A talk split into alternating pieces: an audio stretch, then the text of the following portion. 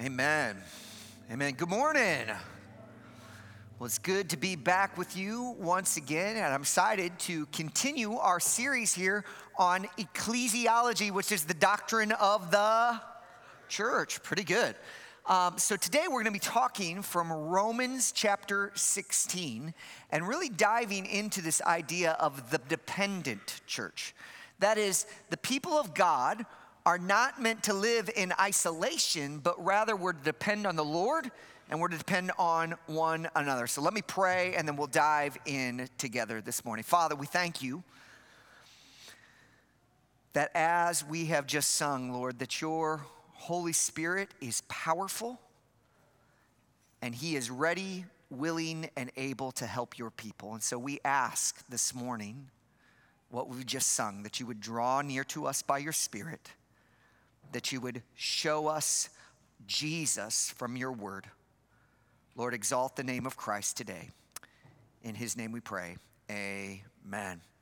So I want to start here with maybe a little object lesson to help us get a point across. So, Tyler Zimmerman, come on down. I'm going to ask Tyler to come help me. So, give Tyler a round of applause. Very good, very good.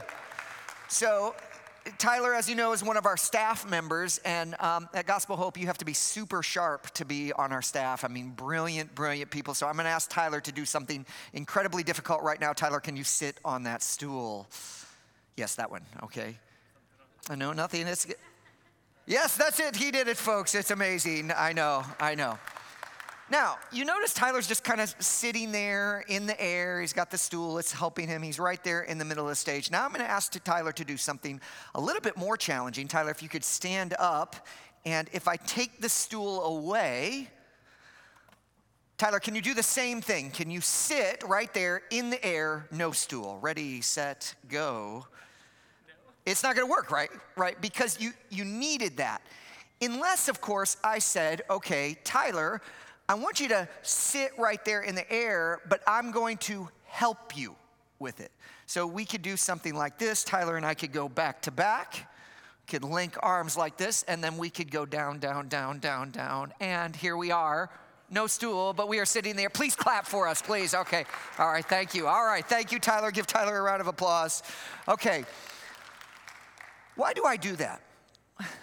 Well, I want to illustrate a simple reality, and it's simply this there are some things that you cannot do on your own.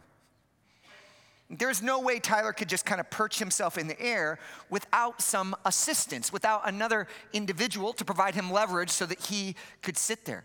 And the reality is, this is throughout the Bible. From the very opening pages of Scripture, God makes it very clear that human beings were never meant to live in isolation. They were never meant to go it alone because living life in God's world, in one sense, takes other people. You are dependent, as it were. We read that on the very first pages in Scripture. Look with me, if you would, in Genesis chapter 2. Genesis chapter 2, when God creates Adam, he records a rather interesting detail. Here's what it says The Lord God took man and placed him in the Garden of Eden to work it and watch over it. Now, notice this. And the Lord God, what's the word? What's it say? And the Lord God, what? And the Lord God commanded the man you are free to eat of any tree of the garden, etc. So, this passage obviously records the creation of Adam, but do you notice what happened? The moment that God creates Adam, the next thing is he does, he speaks to Adam. And in a very real way, we could say God gives Adam instructions. He's basically saying, like, Adam, hey, you're new to planet Earth. And the only way you're going to be able to navigate humanity, navigate life, is if you hear instructions from me. Any game players here? Okay, I, this was the same in the in the first service. It was like, um, yes. I, I'm not like saying like any axe murderers here. That's not what I'm asking. It's like, does anybody play games? Raise your hand. Okay, very good. All right. So, when you get a new board game or card game and you open it up, you take it out of the box, you lay all these like strange pieces or boards or cards and you start looking at them. And the question you immediately ask is this How do you? How do you play it? And in order to understand how to play, it, you have to take out this little thing called the instructions. There is no way you can know how to play a completely unfamiliar game without having the instructions. And in the same way, God is saying, Adam, welcome to planet Earth. You are a human being, and the only way you're gonna know how to play the game of life, as it were, is if I give you the what? Instructions. And that's exactly what God is doing for Adam. From the very beginning of the creation of man, uh, human beings have been dependent on God. Adam was dependent on God to learn how to navigate God's life. Or if I could say it this way, to navigate God's world, we must hear God's voice. Put it very simply, we need God, right? The only way you or I or anyone else can make sense of this place is by depending on God. We need to hear from Him. But Genesis 2 makes it clear that God, God created human beings not just dependent on Him, but actually dependent on one another. Look at what it says in verse number 18 of Genesis chapter 2. Then the Lord God said, It is not good for the man to be, what's it say? Alone. I will make a helper corresponding to him. So not only did Adam need God, he also needed Eve. In a sense, Adam could not flourish in alone. There was something deficient in him apart from other human beings on the planet. He needed other humans to bear the image of God the way he was intended. The reality is this human beings, listen to the statement, are dependent by design. Human beings are dependent by design. I want to press into that just a little bit. Sometimes we believe the fact that we are needy, that we need other people, that we need God, reveals our brokenness. That there's something wrong with us because we need others or we need the Lord. But can I offer a different position? I would argue that your neediness is actually not a sign of your brokenness, but it's a sign of your humanity. You were created by God to be dependent on Him and dependent on other people. A car that needs fuel is not damaged, it's a car. A lamp that needs electricity is not malfunctioning, it's a lamp. A dog that needs food is not high maintenance, although your dog may be high maintenance. But a dog that needs food is not essentially high maintenance, it's a dog. And a human who needs relationships with others is not broken, it's a human. We were made by God in one sense to be needy, to be dependent on Him or others. You were created for community with the Lord and with one another. That's not something wrong with you, that's something human about you. Unsurprisingly, then, if this is God's design for humanity, we shouldn't be shocked that we see the same idea in the church.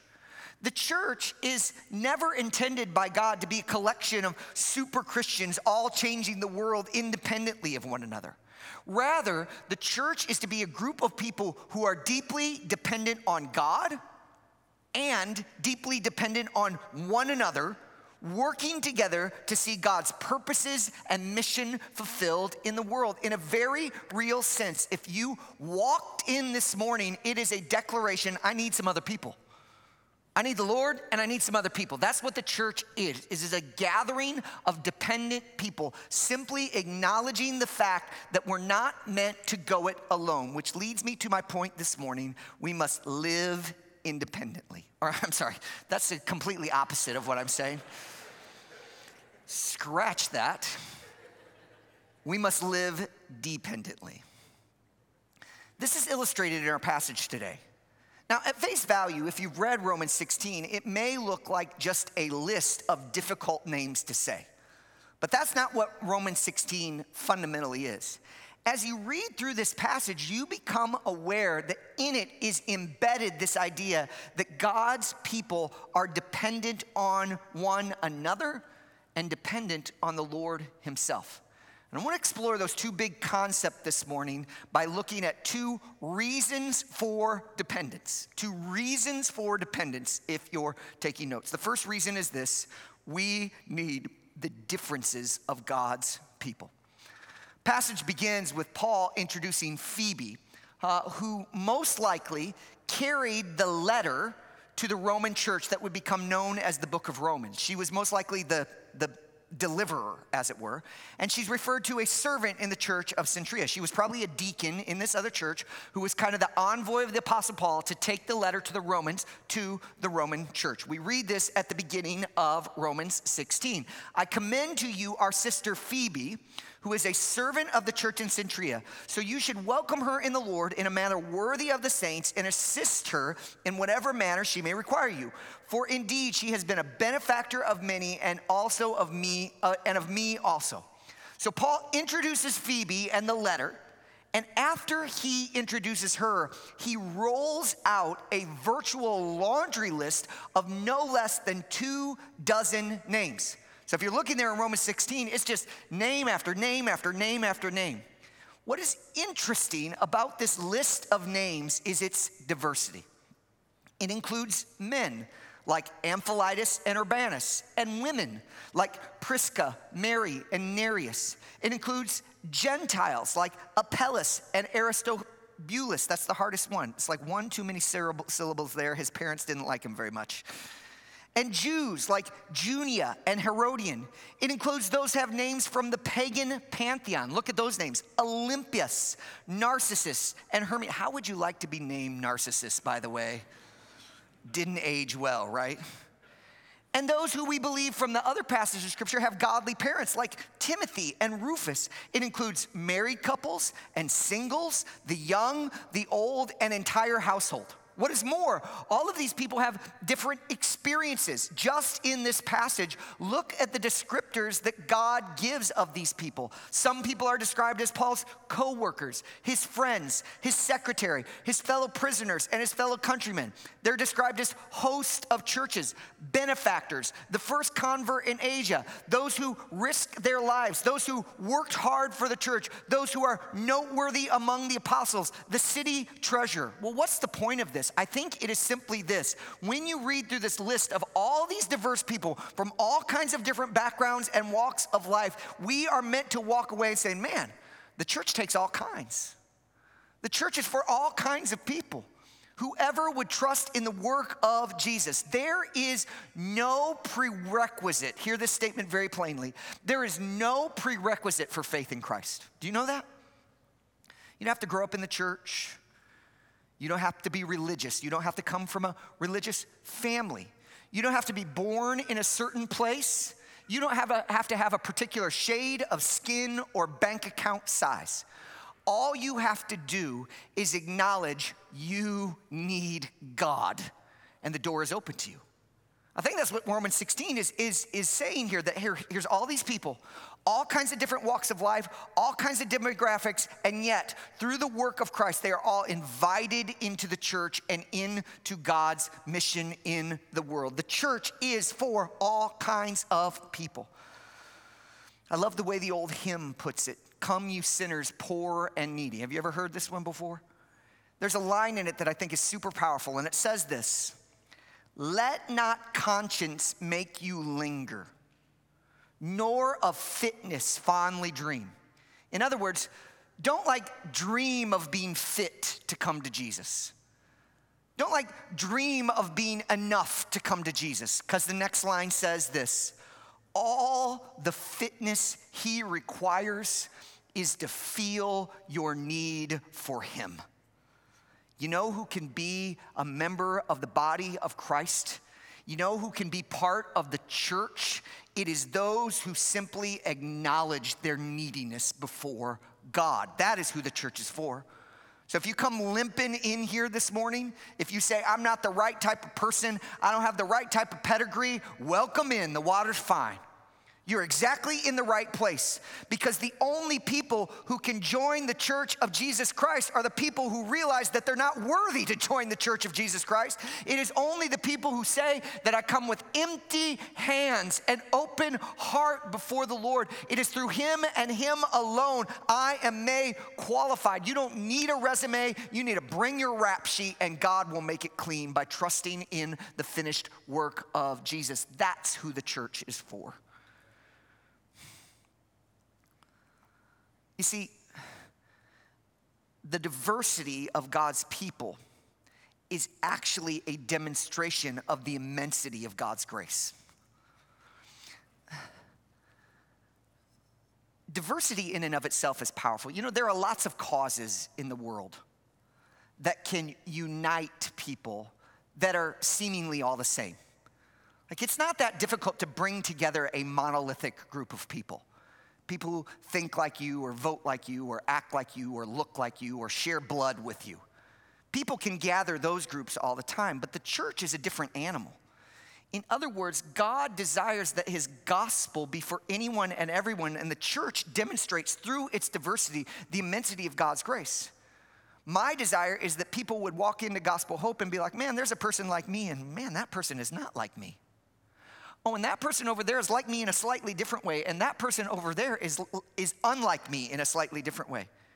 And you just start walking down the aisles and say, like, unlike, like, unlike. What is going on here? And the idea is this man, anybody can come here.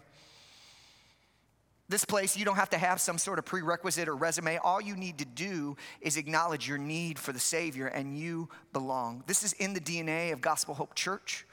What we say here is we want to display the reconciling hope of the gospel in any way. In other words, no matter who you are or what your walk of life is or your background or experience, if you trust in the work of Christ, you can be made right with God and right with one another. In fact, it's even in our logo. Have you ever noticed this before? I don't know if you know this. So that's the little O in Gospel Hope Church. And you notice something about this O it's made up of all kinds of different pieces and shapes and colors and sizes. And yet, all, although all of those things are different, what is it? They're unified for one purpose they're making a letter. Well, that's to illustrate that is our desire at Gospel Hope Church to display the reconciling hope of the gospel. The gospel is not a niche message.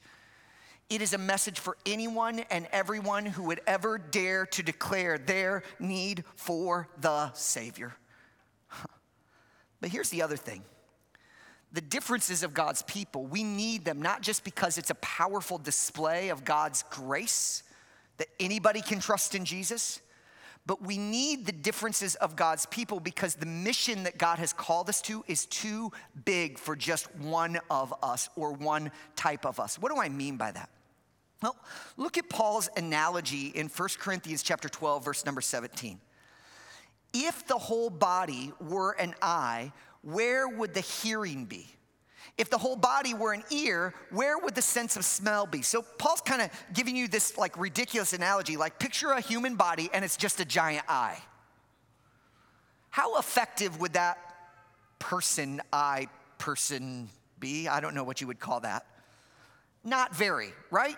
Because one, it would only have one function. It would only be able to see, and two, like it would die. Because an eye, independent from the rest of the body, it can't sustain itself. Nor a nose, I think that's even worse. Like, given my choice of sight or smell, I'm, I'm going sight every time, right? But Paul's idea is this like, you, you can't live independently. And then he drives the point home a little bit more to kind of say, listen, all of us are important, but none of us are independent all of us are needed, but none of us are sufficient. Or if I could say it this way, every member of the church is both incomplete and indispensable. You're incomplete by yourself. You can't fulfill the mission of God on your own nor can people that are just like you fulfill the mission of God. You're incomplete in that way, and yet you are absolutely indispensable. Though none of us can do it alone, we are all needed to do it together. Listen, how many of you this morning got up thinking about your gallbladder? Anyone? No, no one. And yet, and yet, if your gallbladder stopped working, would you be aware of it? Absolutely. Now, a gallbladder is not like gonna win any organ popularity test. And yet, it is crucial to the function of the body. If you saw just like kind of a gallbladder laying up here on stage, you'd be like, what kind of church is this? Yeah, right? That's gross. But a gallbladder in and of itself, is it gross? No, it's not gross. You need it in one sense. And so here's the idea we all have a role to play. The mission of God is only attainable when we all work together, when we all do our part. We can't just have a bunch of eyeballs.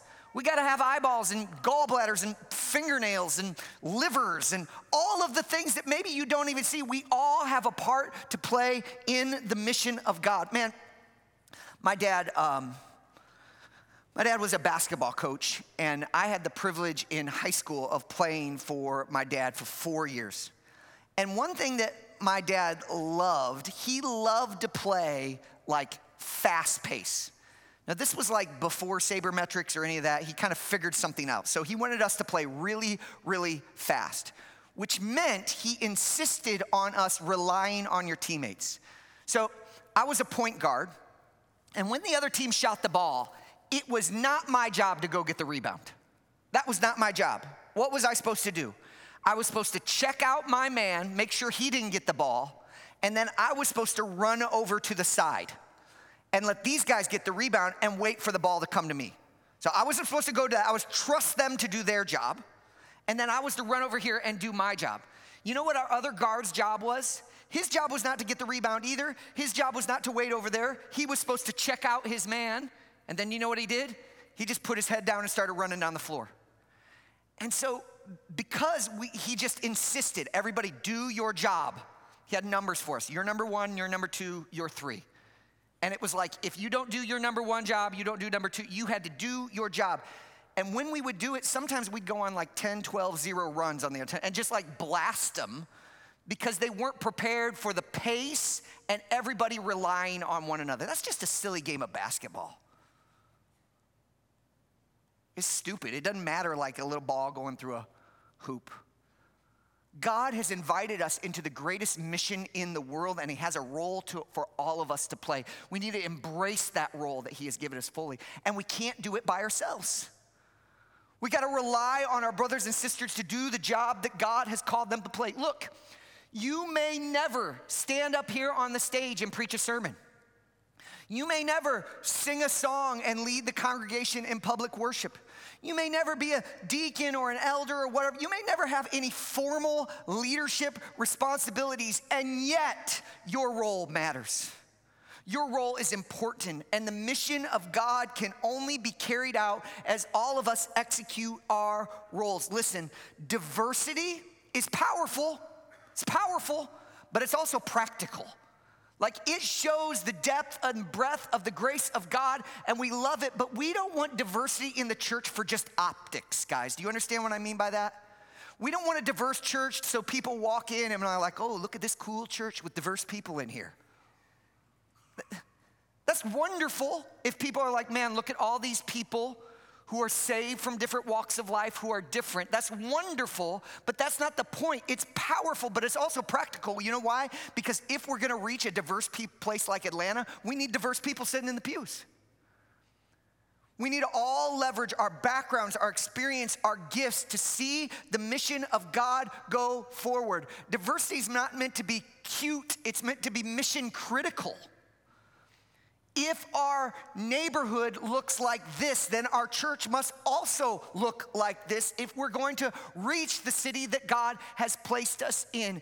Diversity is not just something that's a cool talking point, it is critical to the mission of God. All of us leveraging our gifts and backgrounds and experiences and relationships to see it going forward. I love what it says in Ephesians chapter 4. Here's Paul talking about the function of the body. And sometimes we miss this. He says, The whole body grows and builds itself up in love when the pastors preach great sermons, right? The whole body grows and builds itself up in love when the worship team is awesome, right? No. The whole body grows and builds itself up in love. Look at what it says when each part does its work. When gallbladders are working right. That seems silly or gross, and I hope that sticks in your mind because it's silly and gross. But we all need to do our part. We are dependent on each other, and we actually should treasure the differences among one another. I don't just mean differences in the color of our skin or the texture of our hair or the generation. I mean the differences in the way that God has wired us and gifted us. All of this is a beautiful part of God's diversity. And He brings us all together so that we can fulfill His mission in the world. We need the differences of one another. Number two, The other reason for dependence is simply this we need God. We need the presence of God's power. So, as Paul wraps up his list of greetings and he concludes the whole letter, he ends with a benediction. A benediction is basically just kind of like an aspirational prayer. So, Paul's wrapping up this whole book and he says, This is my desire for you, Roman believers. Romans 16, verse number 25. Now, to him who is able to strengthen you according to my gospel and the proclamation about Jesus Christ, according to the revelation of the mystery kept silent for long ages, but now revealed and made known through the prophetic scriptures. Now, notice this phrase right here, hone in on this. According to the command of the eternal God to advance the obedience of faith among the Gentiles to the only wise God through Jesus Christ, to him be glory forever. Did you catch that phrase there I highlighted? Paul is saying, I'm praying that you fulfill. That you fulfill the mission of God to take the gospel to all the Gentiles. I'm praying this for you. This is my desire for the church at Rome that you would advance the mission of God to all the Gentiles. Can we just say what's obvious? That's a tall order. He's essentially saying, hey, Romans, your job is the Great Commission. Make disciples of all nations. I want you to take the gospel to all the Gentiles. and Paul, really earnestly desired himself to be a part of this. I want to take a little aside here, and you'll see where I'm going in just a moment. When you read through um, Acts and the rest of the New Testament, one thing becomes common about the Apostle Paul's burden. He wants to make disciples of all nations, but there was a particular place that he wanted to get. If you read the story of the New Testament, Paul particularly wanted to get to Rome. And you understand why. I mean, seat of culture and power in the world. And Paul saw Rome as like the, the last frontier, the final frontier of Christianity. I got to get the gospel there. So in Acts chapter 19, we read Paul's burden and desire. He says this look up at the screen if you would. After these events, Paul resolved by the Spirit to pass through Macedonia and Achaia and go to Jerusalem. After I've been there, he said, it is necessary for me to go to Rome. So he's saying, it is necessary for me to get there. Then you get to the book of Romans itself, and, and Paul expresses this desire to the Roman believers. Remember, he's, he's not been there. So he says this uh, Romans chapter 15, I believe. It says this I have strongly desired for many years to come to you, to come to Rome. So Paul's saying, This is my aspiration. I got to get to Rome. Well, why was Paul so burdened about this particular city? Romans 15, verse 20 tells us explicitly My aim is to preach the gospel where Christ has not been named, so that I will not build on someone else's foundation. All right, so think about that for a moment. Paul is basically saying, I got to get to Rome. I got to get to Rome because it is needy and I want to preach the gospel in kind of a unprecedented, unreached area with the gospel. Got to get to Rome. Got to get there. Got to get there. Got to get there. However, when Paul does get to Rome, there's a little bit of a plot twist. What happens? Look at what it says here. Romans chapter, uh, I'm sorry, Acts chapter 28. And so we came to Rome. He made it. And so we came to Rome. And now the, what's it say? Brothers and sisters from there had heard the news about us and had come to meet us as far as the Appius, as far as the Forum of Appius and the three taverns. Okay, okay, okay, okay, okay. Did you catch that? Paul's like, gotta get to Rome, gotta get to Rome, gotta plant a church in Rome. Great desire. And he gets to Rome, and who shows up? The brothers! They're already there! Gotta get to Rome. Whoa, hey, church at Rome? What's happening? So, how does that happen? How does something like that happen? No apostolic envoy.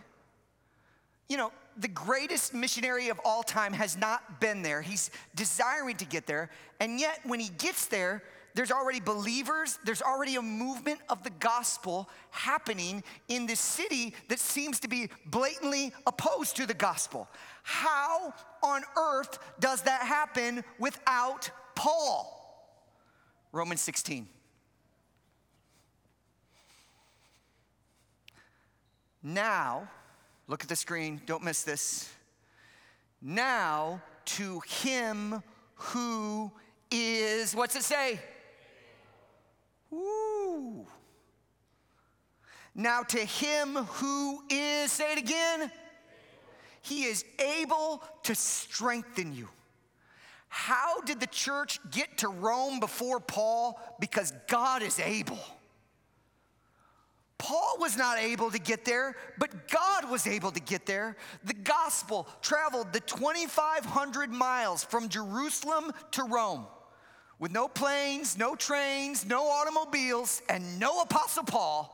Why? Because God is able to strengthen his people to fulfill the mission that he has called them to. God didn't need Paul, and God doesn't need us. We need him. However, in God's great grace, even though he didn't need us, even though he didn't need Paul, God invites us into participation in his mission by the empowerment of his Holy Spirit because God is able.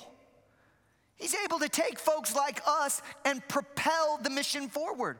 We probably never heard of 90% of those names listed in Romans, and yet God empowered these formerly nameless people to take the gospel where it wasn't, and it flourished.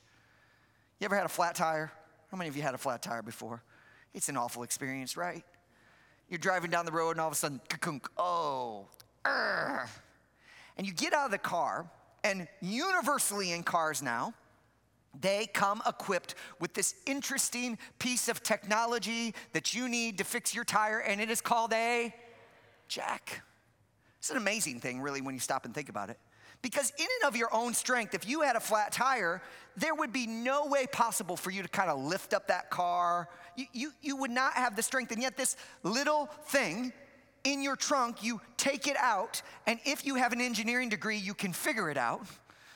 If not, you like bust every knuckle on your hand. And it's somewhat easy, actually. Once you figure out the motion, you know, you gotta hold your tongue a certain way.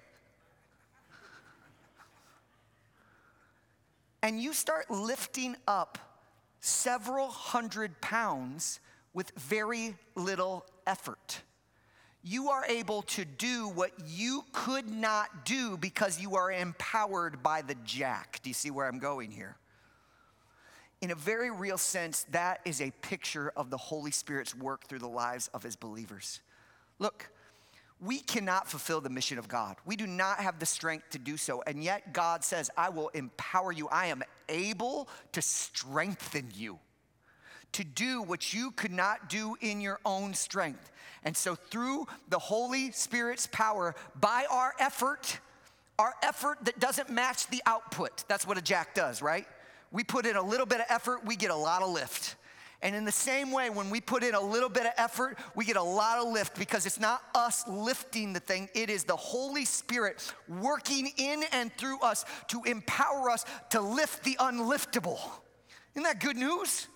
The Holy Spirit that was active in Prisca and Aquila and Phoebe and Erebus, whatever his name is, is still at work in you and I and can able and enable us to do what we cannot do in our own strength. Listen to this. Our mission is massive, but our God is mighty. Our mission is massive, but our God is mighty. And we need to just acknowledge the fact we need God and we need each other. There's no way we can do what He is calling us to do without His Spirit empowerment, without the beautiful diversity of the body of Christ. We're not playing basketball, we're, play, we're playing the mission of God the greatest cause, the greatest purpose in the world, the God of the universe invites us to participate in it, and He gives us all the tools that we need in one another and in His Holy Spirit to take the church further. Oh, church, what a privilege it is to be called by God to participate in His mission in the world. He doesn't need us, but He wants us. He could do it with or without us. And yet, in his great sovereign wisdom, he says, Come on in and be a part of what I'm doing in the world, and I will give you all the power that you need. I know it's above your pay grade, but it's never above mine. I ain't never met a thing that I can't do, and God will empower his people to do just that. Huh.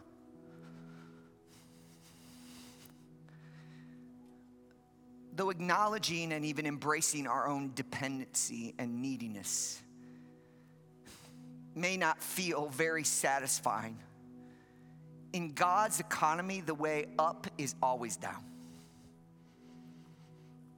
You know, you don't go to some sort of seminar speaker and they say, hey, got the best news in the world for you. You all stink. You can't do it be warmed, be filled, be gone. I mean, it, it wouldn't sell many places out, right? And yet, that's exactly what Christ is calling us to in one sense. Hey, you need me, you need one another, and in your own strength, you can't do it. Yet, yet, if you will acknowledge your neediness, then you will experience God's power. Paul learned that lesson himself, right? Famously over in the book of Second Corinthians. Here is what he says My grace is sufficient for you, for my power is perfected. What's it say? My power is perfected in. One more time, my power is perfected in. That is when we acknowledge our weakness, our neediness, our dependency it is then and only then that we experience the power of God. The Lord is not drawn to our demonstrations of strength, but to our declaration of weakness.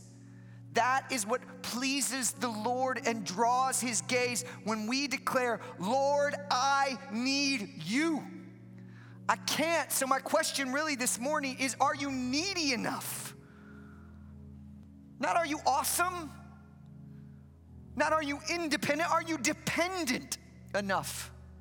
Not are you strong, are you weak enough to acknowledge that you need the grace of God on our on your life? The way that we experience his exaltation is we get low. We get low. We don't need to puff ourselves up, we need to bring ourselves down. If it's good enough for Christ, it should be good enough for us. Who, though he was God of gods himself, the Bible says he made himself what? Nothing. And embraced the mantle of a servant. And what did God do? Therefore, it's attached to it, God has highly exalted him. God resists the proud, but he gives grace to the humble. Humble yourselves under the mighty hand of God, and then He will lift you up. Our way up is down, folks. We need to acknowledge our neediness and dependence before the Lord. You say, what, what does it look like, Ryan, then to live dependently? What does this look like in my life? Let me give you just two practical applications. I think the first thing that we need to do to really live in this dependence before the Lord is, I would say this pray hard. What do you mean by that? I think one of the greatest ways to kind of reorient ourselves with reality is to just begin to say, God, I need to talk to you. I need to confess my need before you. You know, sometimes you read in the scripture about people taking various postures when they pray. One of those postures is kneeling, right? One of those postures is open hands or empty hands. And I think what we're trying to do by these movements is to demonstrate in our bodies what needs to be the cry of our hearts. Lord, I'm low, I'm needy, I'm empty, I'm broken. I need you.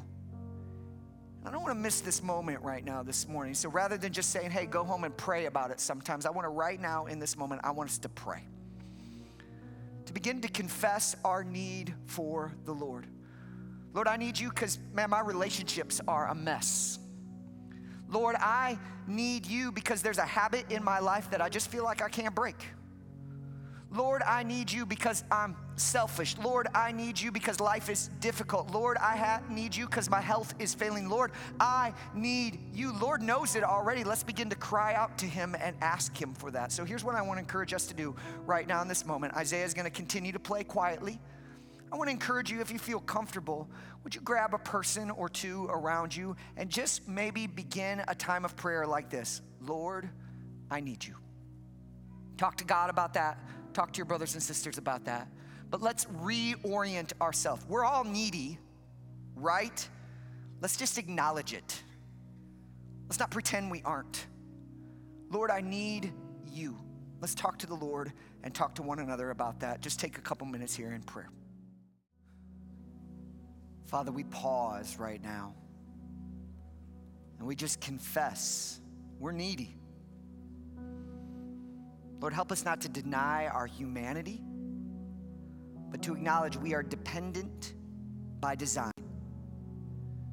And our neediness is not necessarily a symptom of our brokenness, but it is a symptom of the fact that we are created to depend on the Creator and on one another. Lord, we need you. let that be the confession of our hearts. In Jesus' name, amen. I said one application is pray hard, the second one is work hard. Now, that may seem a little bit counterintuitive based on what I said, but when you look at the text, it appears several times. Verse 6 Greet Mary, who has worked very hard for you. Greet Tryphena and Tryphosa, who have worked very hard in the Lord. Greet my dear friend Persis, verse 12, who has worked very hard in the Lord. Do you notice a theme there? In other words, the call to dependence on God is not a call away from exertion. Sometimes we get this notion that the Christian life is a call to passivity, but it's not. It's a call to minister in the strength that God will provide. I want the testimony, if somebody were to write about me, I want the testimony of my life to be, he worked very hard for the Lord. Don't you want that to be true of you? Not they sat on the bench, not they were a spectator, not that they took it easy, but they worked very hard for the Lord. Now, I'm not saying we should be out of balance or unhealthy in any way. But we need to make sure that our testimony of serving and giving and laying down our lives for the brother is one where we are working with effort. Paul didn't have any problem with this himself. In fact, I love his cheeky little comment over in Philippians. He says this I worked harder than all of them. He's talking about the other apostles, by the way. I worked harder than all of them. This is not a lie, it's inspired by the Holy Spirit. He's like, this is true. And yet on the back end, he says, Yet not I, but what? But the grace of God working in me and through me. You know why Paul was able to work so hard? Because he knew God would give him the strength that he needed to do all that God had called him to do. Now, sometimes we're really hard on Peter. You know, the story of, of uh, walking on the water. I mean, we, we get a little rough on the brother because he didn't last very long. But here's the thing only Peter got out of the boat. Only Peter swung his leg over and stepped out on the water. And you know what happened in that moment? Peter felt the water turned to concrete underneath him. And you know who else didn't? All the other disciples who were still sitting there. So for a moment, Peter experienced the power of God. And I can imagine old man Peter saying, Yeah, it went long. I took my eyes off Jesus, but for a minute, y'all, I was walking on the water. I stepped out of the boat in faith and I did what I could not do because the power of Christ was at work in and through me. Can I be kind but straightforward here? Sometimes we never experience the power of Christ because we never get out of the boat. Sometimes we play it so safe. We take so little risk for the kingdom and for God. We serve so little that we never feel that water get firm under our feet. Oh man, we're gonna fail. You're gonna fall just like Peter did. Anything worth doing is worth doing poorly at first, y'all. You're gonna mess up, you're gonna struggle, but can I urge all of us get out of the boat, work hard, trust hard, and feel God meeting you as you serve God's church and God's mission and God's people to see the gospel go further. Don't you want that? If you're a follower of Jesus, you want to see the mission of God go forward, and it doesn't happen if we don't get out of the boat. We never experience God's power if we don't trust Him in faith. That is my longing for you. So here's my simple question Are you working hard for the kingdom? It's not a guilt trip, but I do want you to talk to the Lord about that. Are you working hard for the kingdom? Don't stretch yourself unhealthy. Don't be a bad husband or a bad wife or a bad father or mother or grandmother or whatever the role God has for you playing. But are you working hard for the kingdom of God so that in this list your name would be said, oh, and that Corey, that girl worked hard for the kingdom. Oh, that AJ, man, he risked his life for the kingdom. Would to God that that would be the epitaph that God has written for our church as well. Amen. Hey, we're going to close with a song that I think is very appropriate. It's called Lord, I Need You. We're going to sing this, and I want us to really be a prayer of our heart. I don't know what your particular need is, but right now there's going to be some folks in the back that are ready to pray with you. God's speaking to you about something and you would like some folks to pray with you or for you, they are available there. But let's stand as a declaration of our hearts. Let's sing, Lord, I need you. Father, we do need you. And may this song remind us of our deep need for you and for one another, that we would be people who depend fully on Christ. Help us to pray hard, help us to work hard. May we depend on Jesus, live a dependent life. In the precious name of Christ, I pray. Amen. Let's sing together.